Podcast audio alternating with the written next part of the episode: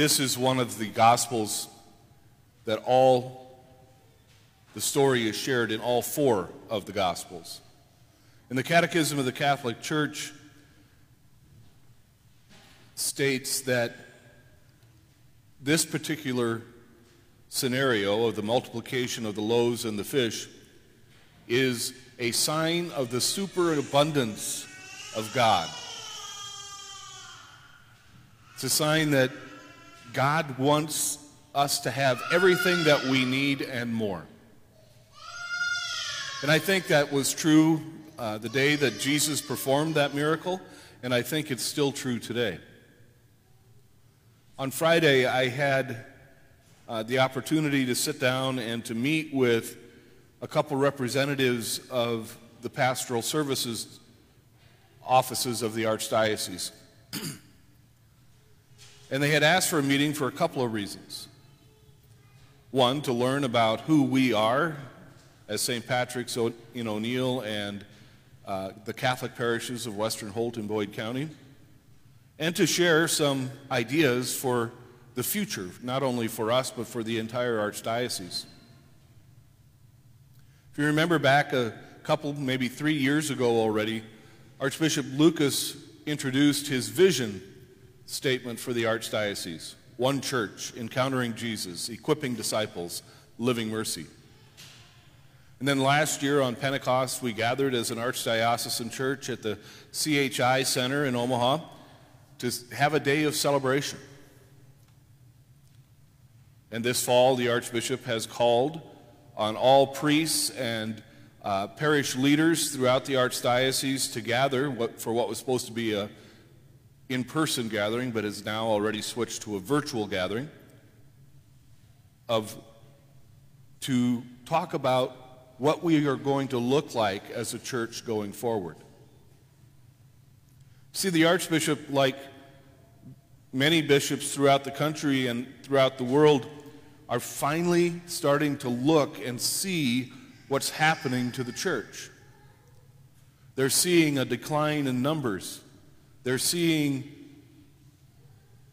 demographic changes in parishes that aren't healthy. Now, by and large, we're in a good spot when that comes to that kind of a viewing because our numbers at least hold steady, if not grow a little bit every year.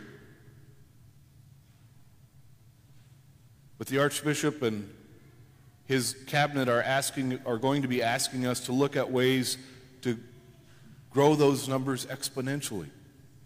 They're going to invite us to be and do like Jesus did in today's gospel. Not necessarily perform a miracle, but to meet people where they are, to become mission oriented, to look beyond the walls of our building and beyond the, the perimeters of our campus and ask what are the needs of the larger community? Where do they need help? What can we do as Catholics and as Christians to better serve our local community, and region. It's always a little threatening to be invited to be in the first wave of something new because it means that we're going to have to be the first ones to model some changes. And we never know exactly what those changes are until we're well into the weeds.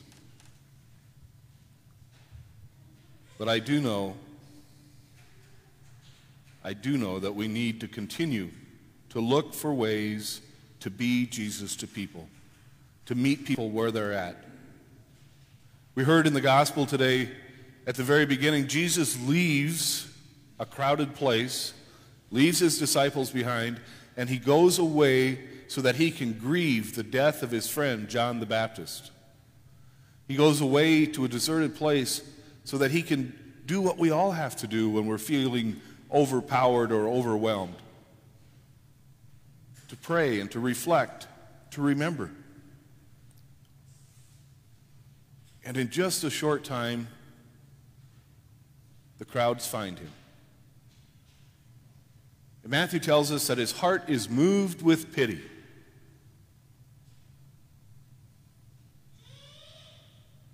And his love expands, and he goes out into that crowd and he heals the sick, cures the lame, restores sight to the blind, and ultimately feeds them